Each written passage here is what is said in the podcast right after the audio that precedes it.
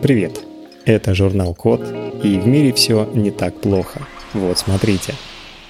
Придумали, как превращать любую поверхность в сенсорную панель. В наши дни все больше объектов содержит интеллектуальные технологии или возможность их подключения, в результате чего для них нужны удобные и интуитивно понятные механизмы управления. Обычно при этом выбирают между сенсорным и механическим управлением, но сенсорные экраны могут быть слишком дорогими, чтобы их можно было масштабировать на большие поверхности, например, на прилавок или на холодильник.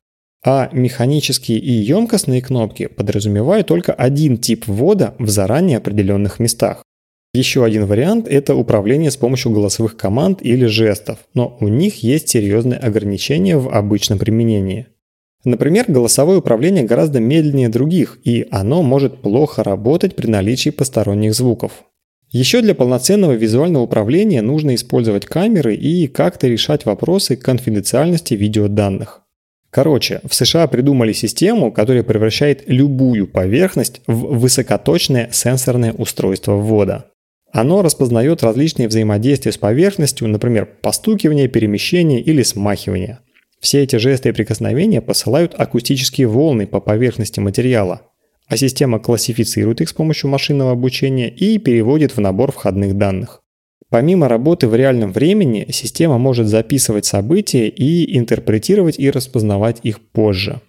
Чтобы система реагировала только на адресные команды, датчики размещены в герметичной камере, которая полностью блокирует даже очень громкий внешний шум.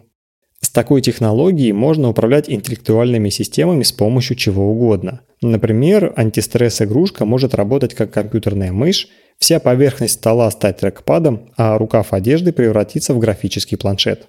Кстати, возможно и бытовое применение.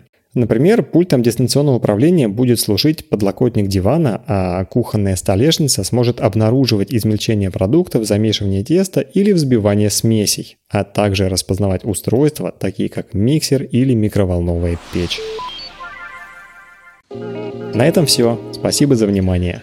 Заходите на сайт thecode.media и подписывайтесь на нас в социальных сетях. С вами был Михаил Полянин.